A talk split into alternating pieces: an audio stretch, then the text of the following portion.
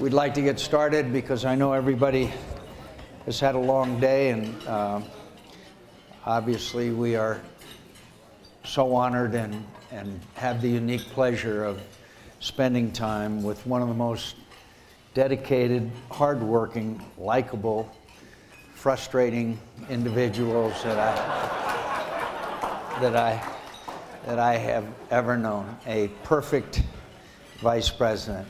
Um, There's no such thing as a perfect vice president. You know, they said that uh, the vice president really has two duties. One is to provide over, preside over the United States Senate in case of a tie-breaking uh, tie vote and cast the tie-breaking vote. The other is to inquire daily as to the health of the president. so, uh, before I go any further, I'd, I'd, like to just recognize a few people, and I apologize to, for those that I didn't. President Saakashvili of Georgia is here, President Ivanov of Macedonia, Peter MacKay, our defense minister in Canada, our ambassadors from Lithuania, Qatar, Libya, uh, a, very wonderful man, uh, Mr. Jibril, who is the former prime minister of, of Libya, ambassador of Tunisia, the ambassador of Macedonia, and Senators Ayotte, Whitehouse, Graham, uh, and to our beloved Joe Lieberman and Jon Kyl, um, who uh, we, we treasure their memory and miss them every day for their integrity and their service. And uh, a special guest, Dikembe Mutombo, who most of you have already seen. How could they not?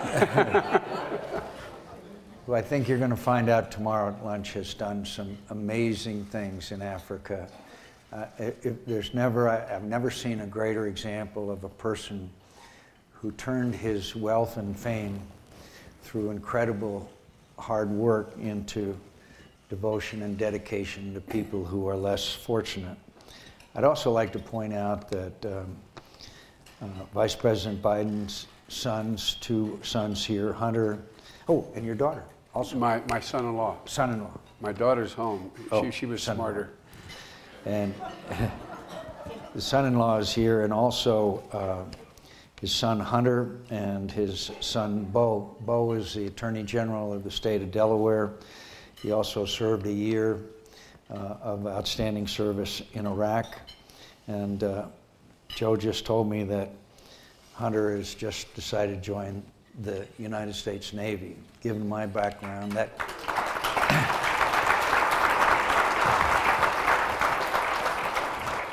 given my background, uh, that might be the smartest thing the Biden family ever did. um, you know, Joe Biden and I have been friends for 38 years. We've shared some wonderful experiences together. We've experienced combat, and we've experienced differences of views, and some of those may be apparent in these conversations. But our relationship has been characterized by affection, but most of all by respect. I respect this man as much as anyone who I've ever known because I don't know anyone who was more dedicated to serving his country. And many of you know that he was elected to the United States Senate so early that he couldn't take the oath because he was so young for a period of time and experienced a deep personal tragedy right at the beginning of his Senate career. And he literally chaired every major committee in the United States Senate and was a part of much of the history of the United States Senate, whether it be confirmation hearings or whether it be his chairmanship of the Foreign Relations Committee. And so rather than to go on about him, I would just like to read for just a, a few paragraphs. And Kay, I know that many of you saw this morning's Washington Post, and I know that some of you did not. And the title of it uh, is The Sense and Sensibility of Joe Biden.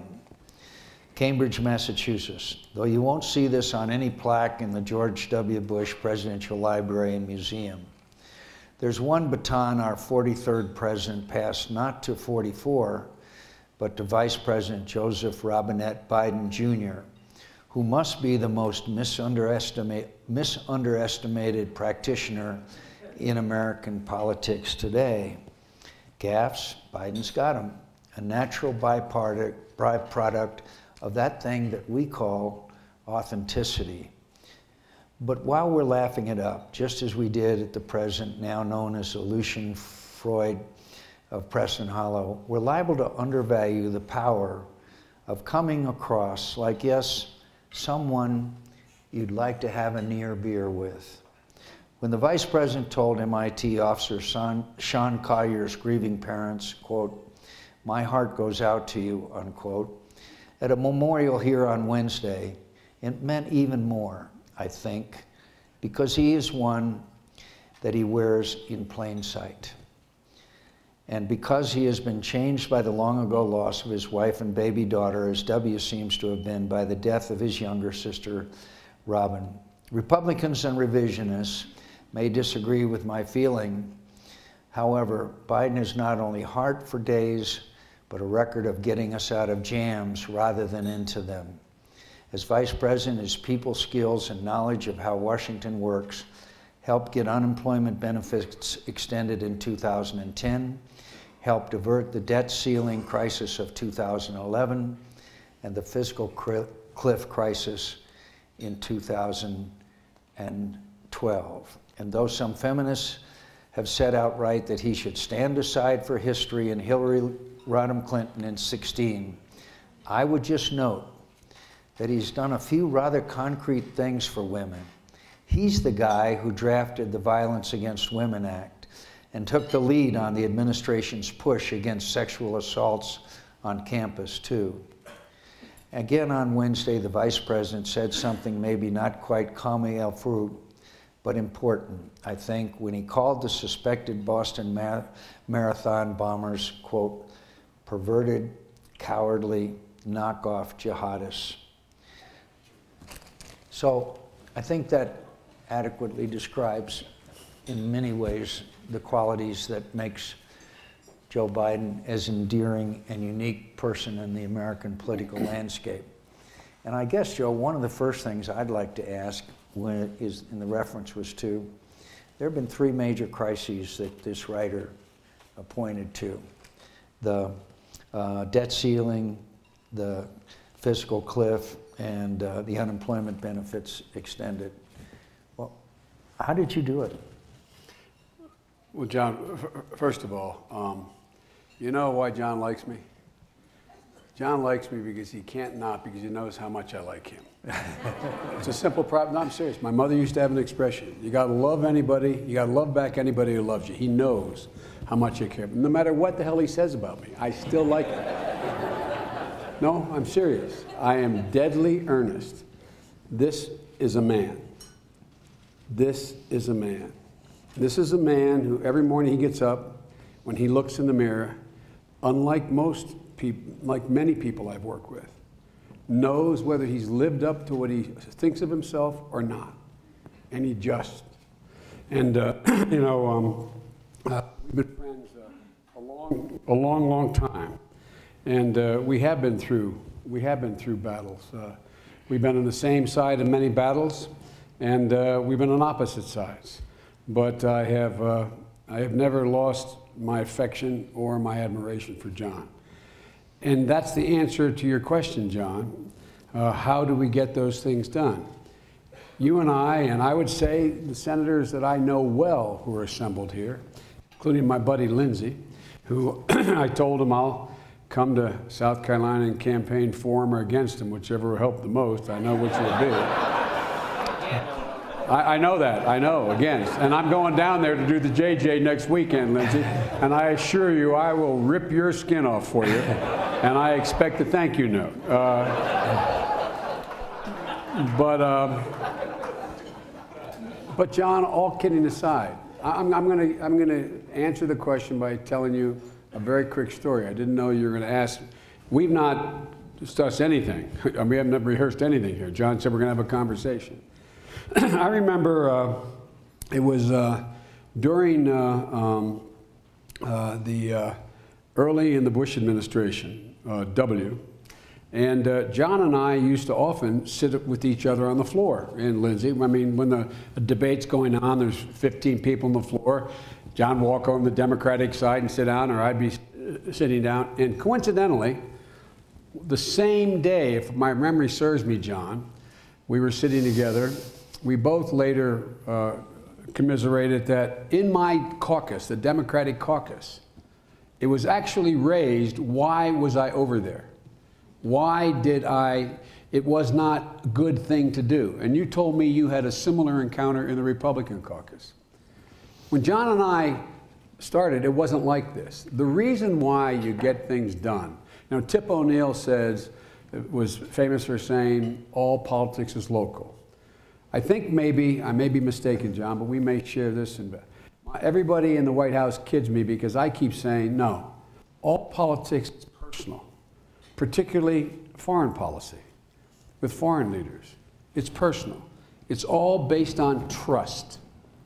And the one thing I know about John and Lindsey and, and, and, and others here, and I work with, I work with Jon Kyl for, for years and years in the same committee with different points of view, is uh, it's all about respect. And so the thing that is most missing in the institution that you and I both love, the Senate, is we've lost respect. And in truth, presidents have lost respect for the institution of the Congress. And so the thing that I have found is that whenever we want to get something done, uh, if you put, even when you, I mean, and I'll conclude with this the minority leader and I are, are not friends like John and Lindsey and I are, to talk about opposite. We're not enemies. We're, we're, we're, we're, we're not friends. Uh, and um, yet, I know when Mitch McConnell tells me something, he does it. He shakes my hand, it's done. He knows when I tell him something, it's done. And what these guys do, and my other colleagues in here from the Senate, is the reason they're good is they understand the other person's perspective as well. They understand that certain things you can't do. You can't expect it to move on A, B, C, or D. And so it's, I think it's about respect and trust. And each one of those instances you named, it came down to sitting down alone with one or two people, understanding their dilemma, that they could only go so far, and them understanding where I was. And, uh, and uh, so it's, uh, and that's why I was happy to be here tonight, John, because this is like it used to be. This is like it used to be. How many times did we holler at each other? How, no, for real, I think people should know this. How many times, as friends, we would get in heated arguments, like brothers, get in, and sister get in heated arguments with different philosophies. But at the end of the day, when you know the person you're dealing with was being truthful with you and cared deeply about what they were saying, there's always a way to work it out. Yet people think it's the opposite. They think more deeply you hold of you, the less likely you are you can reach a consensus on something. And uh, so, John, I think it's just simply, um, it gets down to respect and trust. Can I talk to you about a couple of very emotional issues that have uh, afflicted or take, impacted America in the last, uh, uh, in, the, in the recent days. And the first one is as a result of the massacre, not the first, in Newtown, there was a effort to try to bring legislation forward in the Senate that would reduce the likelihood of an effort to reduce the likelihood or possibility of another massacre. On one side, we had people uh, who, with legitimate uh, motives, wanted to increase the restrictions on sale of guns, background checks, etc. And on the other side, we had some people who felt that,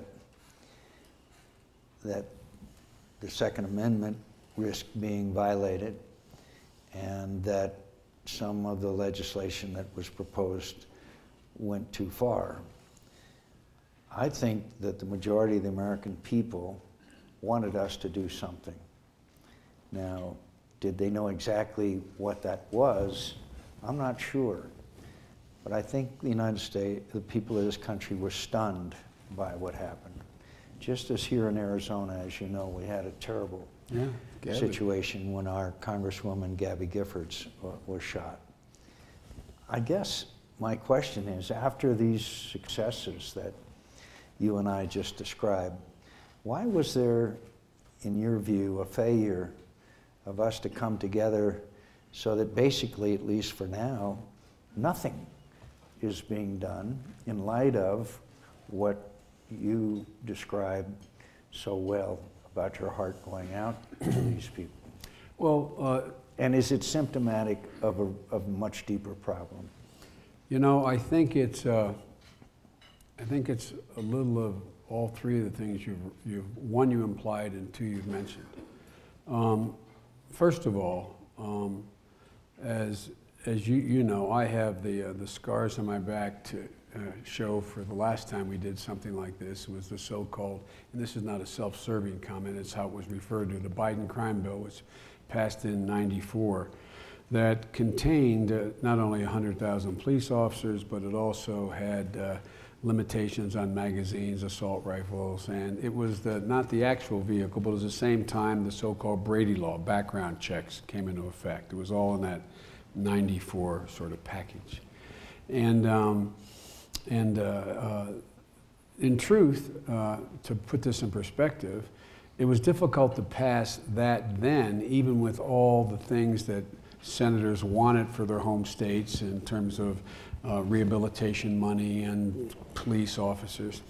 It still only got seven Republican votes, and we Democrats control the House and the Senate. It didn't get all the Democratic votes either, and we had a president. And it was still very, very tough to get done. And it had a lot of reasons where people would be able to say, well, I really didn't want to do this in the gun part, but you know, if I didn't, I wouldn't get these 450 or in some cases, four to 5,000 police officers in my state that I was going to get. So it was a different circumstance. This was naked, it was by itself, it was all about simply guns or gun related issues. Number one. Number two, something's happened, in my view, um, uh, in the last, uh, uh, with Newtown. Um, Newtown was sort of used that old cliche, the straw that broke the camel's back.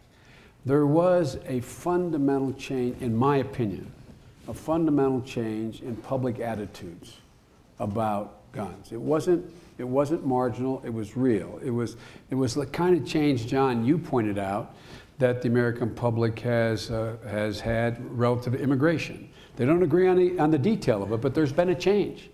There's been a change. In my state of Delaware, that where there is, um, it's southern, it's, it's the Delmarva Peninsula. They talk funny like Lindsey does in the southern part of my state. Um, but all kidding aside, very conservative state, very conservative issue. And a lot of agriculture is big, quote, hanging chickens, the, bro- the broiler industry. It's a $4 billion industry on that peninsula. Uh, for the longest time, there was this animus toward any, any mostly Mexican workers who came in. Today, in southern Delaware, there is an embrace. But it's like, God, they work hard. God, this they're good family. people. So there's been a change in my little state, for example. There's also been a change on guns. And there's a third thing that's happened. Not only the attitude about needing to do something, you're right, I don't think the American people knew exactly what to do, but that's what they looked to their leaders for.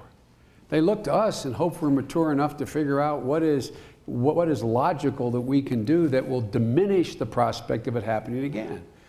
And so we've had a Supreme Court decision, uh, the first time the Supreme Court in history has ever ruled on the constitutional issue whether or not owning a gun was a private right as opposed to a right attached to a militia, a well regulated militia. And it was, this, it was a Supreme Court case relating to a law in Washington, D.C. I won't bore you with the detail, but it said, for the first time in history, that it is a personal right, you have a right to own a weapon for self protection in your home. They were very, it was very prescribed what it was about, that case. But they also said in that case, a very conservative Justice Scalia said, the government has a right to prescribe, limit the kinds of weapons that you can own. That's constitutional to do it. And he explicitly says you have a right to determine who can own a weapon based on being able to exclude people who are believed to be a clear and present danger to the community or themselves. So there was no longer this idea that somehow this was all about taking people's weapons. But what happened was that we have a law that's in existence now.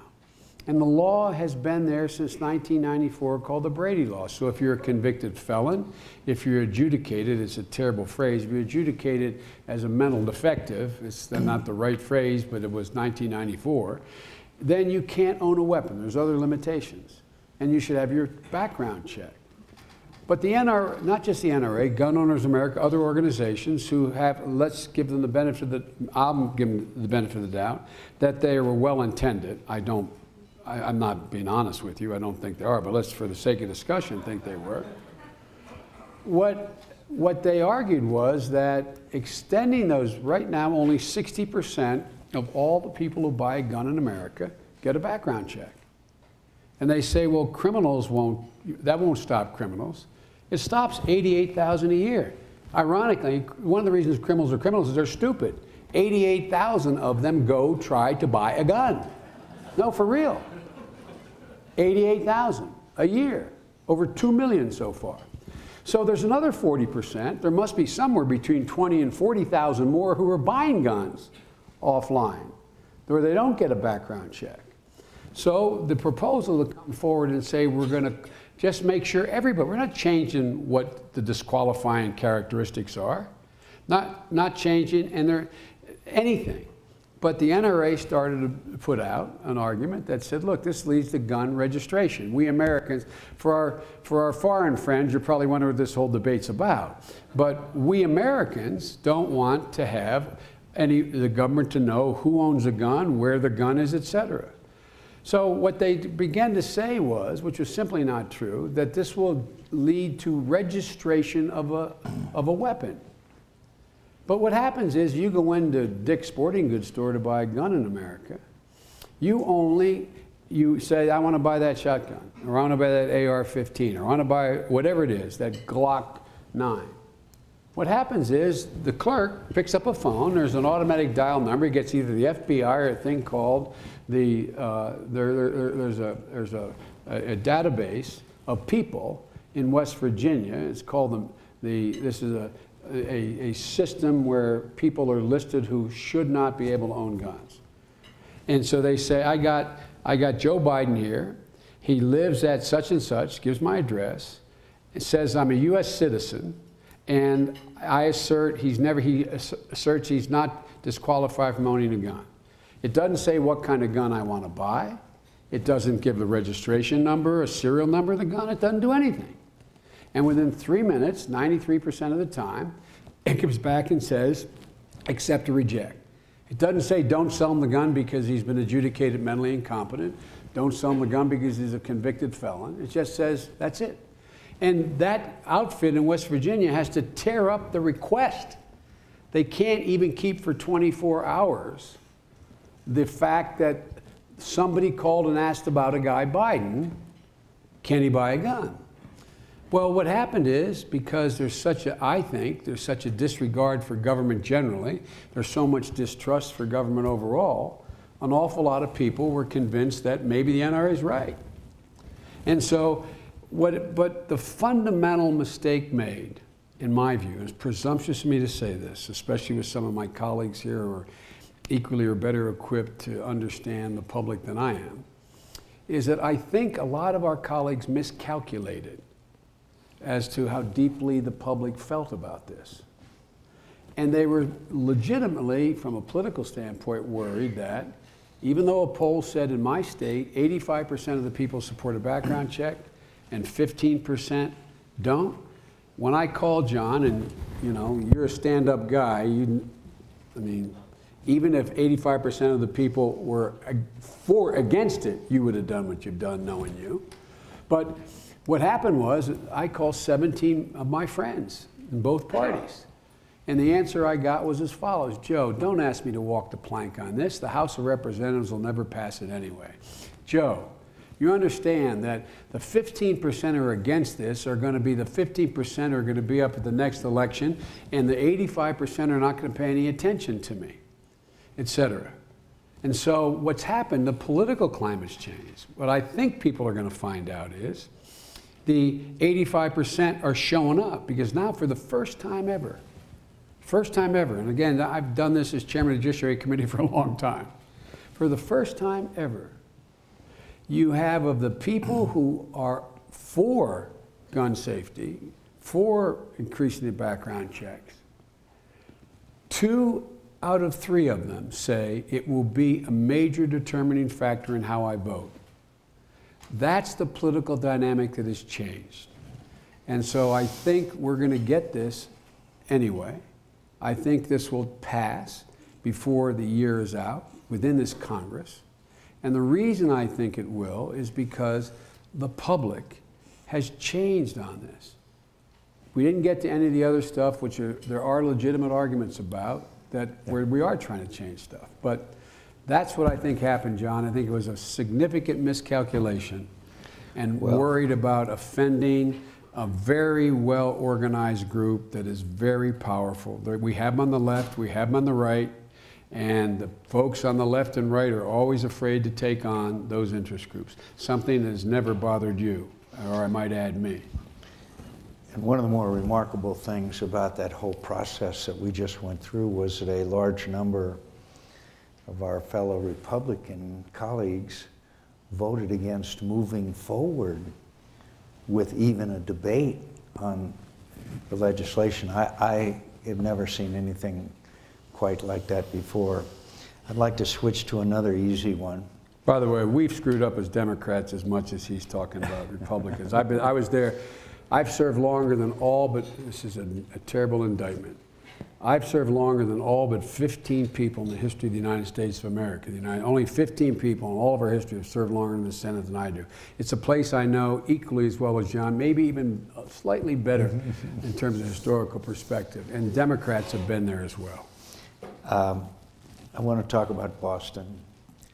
The, I think that most Americans and members of Congress, um, because of the success of our law enforcement, surveillance, detection, all of the things that we were able to turn into legislation and restructure the government, creation of the Department of Homeland Security, were surprised by Boston. That I think you could make a case that we'd even gotten pretty complacent because we had foiled numerous plots over the intervening 12 years. And yet, it seems that this uh, uh, tragedy that took place in Boston exposed some vulnerabilities in the way we do business. That a young man was able to leave the country and only the Department of Homeland Security knew that he left, uh, and he came back, and nobody knew that he came back, or his name was misspelled, or something. All, all of this we're still sorting through. Uh, it's, it's remarkable that a guy who got to be able to stay in the United States of America on a, basically asylum went back to the country that he was seeking asylum from. Uh, so th- there's a lot of questions that need to be answered, and I'm certainly not don't know the answers, and I'm sure you don't either. But I guess I, I'm very interested in your views about really where is America, particularly in, in, in keeping our citizens safe, particularly in what we are clearly seeing, and that is not Al Qaeda directing attacks from some place in the, in the middle of the desert somewhere, but people homegrown, getting recruited on the internet, becoming radicalized people that would literally take joy, as these two young men did, in killing their fellow citizens. And I, I know, I know that's a tough question, No, but I think it's- we've got to have this discussion in America. I, I agree. Look, it's a, um, let, let, let me posit that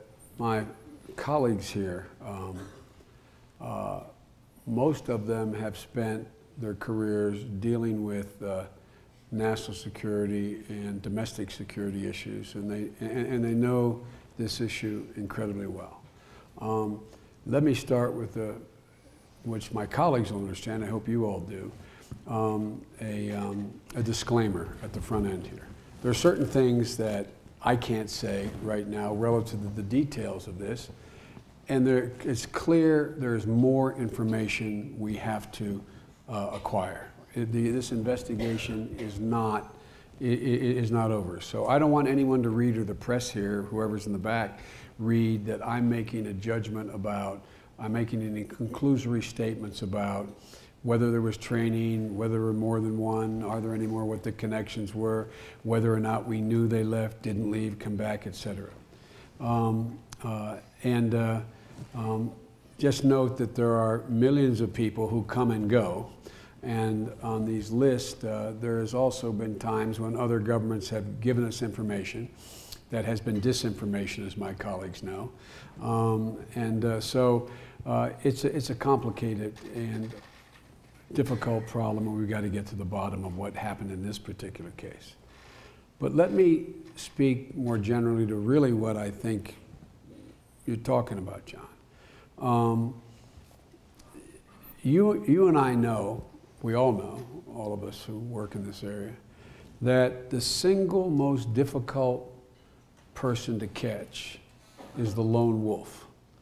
The good news is because of, he doesn't get credit, because of the work that George Bush did, because of the work, and I don't think, I don't think President Obama gets as much credit, because of the work President Obama has done. Both of them and all of us were prepared to follow bin Laden to the gates of hell and do whatever it took to get him. Um, and what has happened is, as you know, being heading the Armed Services Committee and those on the Intelligence Committee, is that we have, as a, uh, as, a, uh, as a nation, as a government, as our, with our brave soldiers and CIA and a lot of other intelligence apparatus, we've decimated Al Qaeda Central. It is a mere shadow of what was before. Does that mean it's not a problem? No. But the likelihood of it being able to put together extremely com- complex plots to bring down world towers, et cetera, is, is diminished exponentially. Doesn't mean anything can't happen, but that is diminished exponentially. But our worry has been, and you, John, have been a leader in this concern, is this, this cancer metastasizing. It's metastasized, for example, in the Maghreb. It's, it's in, in, in, in, in, in the southern tip of the Arabian Peninsula, in East Africa. It is, it is metastasized. And so you have knockoff organizations that seek to affiliate with the name, some very, very sophisticated, but mostly focused on a country in question and our interest if they can get to it. Um, and, uh, and, and, and that's a problem. And we're focusing on that, as you know, every day in, in your Armed Services Committee. But the most difficult person to deal with is the self radicalized or the one that is marginally assisted, who is not directed specifically by anybody, because all the intelligence apparatus and all of the all of the means by which we have to infiltrate or pick up the kind of signals we're able to pick up with our significant technological capability is, uh, is rendered almost useless. Um, the reason why I said, and I got a lot of uh, comment on, not much criticism, these were, uh, you know, a bunch of cowardly knockoff jihadis. No one trained by Al Qaeda, particularly in my view, and there's no judgment made on that yet, is going to walk by knowing all those cameras were there. Soon as we saw those films that we were going through, I thought to myself, these guys aren't the pros. You can't, though, you can't, you, it's difficult to find the, one or two people. How about the guy who just the the version of a jihadi who decides in his deranged way that he's going to make America pay for whatever sins against his his perversion of the great religion of Islam is decides to take out a, a, shotgun, a machine gun, anything he can get, and just walk into a mall and start shooting people. That's the most difficult guy to find, the most difficult guy to get. But here's what I found most interesting. What I found most interesting, John, is although people were, I'm not so sure they were lulled into sleep. For example, at that marathon, um, the police were, did more than I think most people thought they would have done. They had dog sniffing dogs there, you know, 15 minutes before at the finish line. I mean, so it's not like they, they, they weren't being attentive. What I found, and I spent, anyway, what I found is that people were pretty mature about the fact that this is a horrible, horrible, horrible thing to have happened but in the world we exist in today, it's going to be impossible to stop every one of these kinds of things. And what I found was the resilience of the people of Boston and the country and the way they've reacted to it. When similar things happen in other countries, the first thing that goes up is a call for close the borders. The second thing that goes up is a call for do away with the regular order of your constitutional guaranteed rights. The third thing that happens is they said, well, let's lock down the place, become more like a police state. We can probably get more of these knockoffs down the road, but in return, the only way these guys can win, they can never defeat us. Nobody even thinks any, even the Al Qaeda at its peak, is going to ever defeat and occupy the United States of America, even force us to change our foreign policy. We are the strongest military in the world. We have the best police agencies in the world. So why do they do it? They do it to instill fear and intimidate, to get us to do the one thing that they dislike most about us, in my view. They hate the fact that we are what we advertise ourselves to be the most open, the most democratic, the freest, the nation where you can question orthodoxy, where you can breathe free, it fundamentally galls some of the people I could name, and you and I both know in Afghanistan, that one of the largest mosques in the world is in Los Angeles. That you have Muslim Americans practicing Islam, engaged in fundamental disagreement with their government on things, and they are not only tolerated but embraced. So the moment we begin to change who we are, in terms of our value set, how we treat people from abroad or how we treat people emigrating here. The moment we change the way we deal with the ability just to have the pleasure and the freedom of just walking down the street unencumbered without having to carry an ID card, without able to be automatically frisked by any police officer. The moment we change any of those things, that's when they win because they don't see how you can have a society that is not ordered and regimented and wedded to an orthodoxy that is theirs.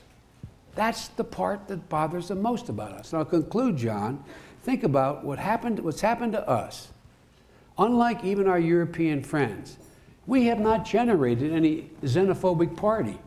We have not generated an entire movement in America where we call for the kinds of things that have been called for in France, in Germany, in, in other countries. We are who we advertise ourselves to be. That's the strength. And so I think that we will continue to adjust and get better at dealing with these one off capabilities, but without, without letting the terrorists win. And I'm absolutely convinced the only way they win is if we change. And John, I know, I know some of you guys who know me well think I'm too much of an optimist. All the years I've been hanging around, I should know better. But I really, honest to God, believe that my four granddaughters are going to read about this as a small chapter in American history. It is not going to be, it's not going to write the history of this country in any way. We're America. We're America. I think it's a,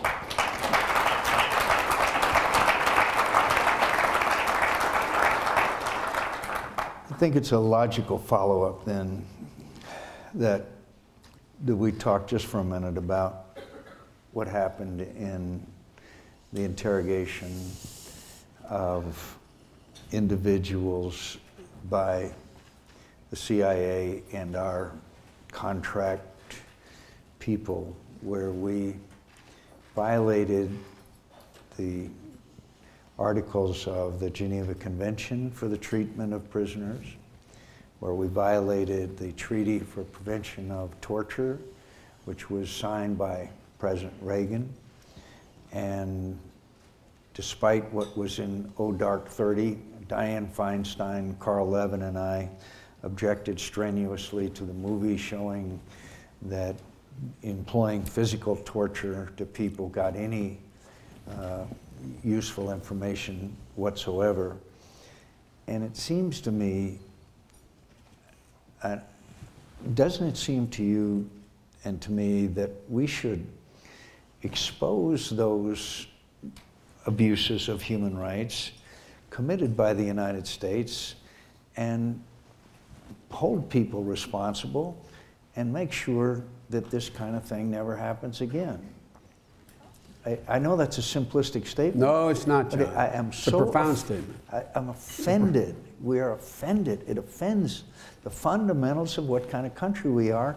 And the practical side of it is don't think it didn't damage the United States image in the world in ways that we'll be paying for for years to come. He's a Republican. I'm a Democrat. He thinks I'm crazy, but now you know why I love him. Think about this. No, no. Think about this. John doesn't like talk, at least in all the times when you and I spend so much time together. The one thing you never talk about is Vietnam. But let me tell you something. Think about if there's any man in American history who has served his country and at a moment when the country was under direct peril, the first time we had ever, ever, ever thought, the first evidence of serious vulnerability from a non state group of actors in 9 11. The loudest, clearest, most articulate, honorable voice about treating those detainees in a way that was humane was the man who was treated most huma- inhumanely of any man who's ever served in the United States Congress. So, guys, we would have done a lot worse, in my view, if it had not been for the voice of John McCain. That doesn't answer his question. I'm not being nice. I'm not trying to avoid the question. I'll answer the direct question. The direct question is now this voluminous study has been done. It is sitting in a still classified in a intelligence committee and access made copies made available to the administration. And the internal debate that goes on in the Congress and in the White House is do we go back and do we expose it? Do we lay out who was responsible and how we got to where we are? There's disagreements in the Republican Party, the Democratic Party, and the administration. It is not resolved yet, John, but I'm where you are. I think the only way you excise the demons is you acknowledge, you acknowledge exactly what happened straightforwardly. That's why, for example, when you and I were working so fastidiously on, uh, on Bosnia and on Kosovo, and why you and I and others, not just you and I, but you and I were two of the most outspoken voices in saying there has to be a war crimes tribunal. Until a nation acknowledges, acknowledges, no more, no, doesn't play with the notion that I didn't know, no one knew, it wasn't me The single best thing that ever happened to Germany were the war crimes tribunals. Because it forced Germany to come to its milk about what in fact has happened. Happened. It couldn't, they couldn't en- engage any longer. That's why they become the great democracy they become. The same thing we're insisting on in Serbia. The same thing we're insisting on with what happened in the Balkans. Well, this is a piece of that. And from my point of view, it is about letting, the, so the nation, the nation says, okay, we either were quiet about it, it's only certain individuals who directed it, but there's still a lot of people in America who think, and you still have the debates, John, that no, in the name of our, our civil, in the name of our protection, we have the right to do whatever is necessary to protect people. Even though, as you pointed out, and the studies point out, it doesn't get the right information anyway. Anyway, so this is something that has not been resolved yet. I know Sheldon's been thinking about this a lot, and others. Um, I am of the school that it should be um, should be exposed. To be to be blunt with you, well, maybe with the presser, I shouldn't be blunt you. No one ever doubts I mean what I say. The problem is I usually say all that I mean. Uh, and so, anyway, we should have a, a further conversation, but I agree with you. I, th-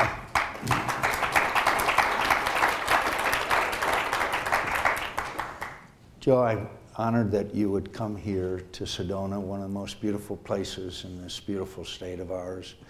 Uh, I can assure you there are at least 200 invitations for every single evening of Joe Biden's life, and he has chosen to, to come here and honor us with his presence.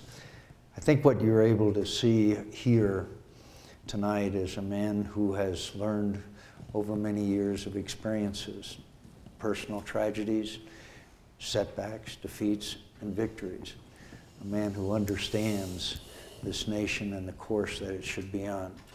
And I think a lot of us who had the opportunity of spending a lot of time with him in the United States Senate will attest that even though we may disagree from time to time, and even though our debates and discussions may grow very um, uh, say, passionate. I'll never forget one time I had a, I, uh, there were two freshman senators on the floor of the Senate, one Republican, one Democrat, and they got into an exchange, and Ted Kennedy was on the floor. He came over and took the side of the Democrat. I saw what was going on, ran over there, and got to, took the side of the Republican. And Ted and I I were literally nose to nose, yelling at each other. The two freshmen had disappeared from the floor. That's called two before. bulls. No, called before, and we walked off the floor, and Ted said, "We did pretty good, didn't we?" that's that's the kind of relationship uh, that that uh, that has made us not only appreciate Joe, but uh, have a lot of affection. And so, uh, you know, I think there's people in this room who'd like to hear you talk all night, Joe. But I know that you've had a long day, and I think what you've done for us tonight, every one of us, has helped us understand what this country is all about and our role in the world. And I thank you for that. Well, you're kind. Let me make one closing comment. It. Look, this is this is an honor to be here for real. It's an honor to be here, and um, you know you go through some tough battles. You know, running for president is uh, it, even in a primary, it's not uh, a box of chocolates, and running for president uh, the United States, being having the honor of being your your uh, your party's nominee is not uh, a, a, a- an easy stroll, and all presidential campaigns are tough. It is not uh, it is not softball; it's hardball. Um, and the truth of the matter is, Barack knows, I know. Had the economy not collapsed around your ears, John, in the middle of uh, literally just as you were, as things were moving, um, you at least would have, I think you probably would have won, but you, it would have been incredibly, incredibly, incredibly closer. you inherited a really difficult time. You inherited a difficult circumstance. Sometimes, you know, we run carrying an anchor. Um, and that's not a personal comment on George Bush. I really mean that sincerely. This is, it's a difficult time. And the thing about it is that, um, you know, this, this used to be how it used to be. You know, I got there and there were all, I ran on a civil rights platform. And I mean, it was a big issue in 1972 as a kid. I got there with Herman Talmadge and, and Strom Thurmond and Jesse Helms, and the list goes on. And, you know, guys like one of the meanest men I ever served with, McClellan from a Democrat from Arkansas, and Fulbright and Eastland. And, um, you know, you know who did Strom Thurmond's eulogy when he died at 100 years of age? Joe Biden. I did his, I did his eulogy. My friend knows well. Strom Thurmond on his deathbed asked Nancy to call me, his wife. And in that southern charm, she called me and I said, How's the chairman? He said, He's on God's time now, Joe. But I'm standing here with doctor, and I can't remember the doctor's name, at the nurse's station. I just left Strom. He asked if you do him a favor. Would you do his eulogy? The reason I bother to tell you that it's not about me, it's about the time that it used to be. There's no man I disagreed more with on civil rights. But John, with you and me, my not with you, my view of you, there's never been anything I've disagreed with you on about fundamental principles. Not one thing. And folks, we're lucky he ran, we're lucky he stayed, and we're lucky to have him.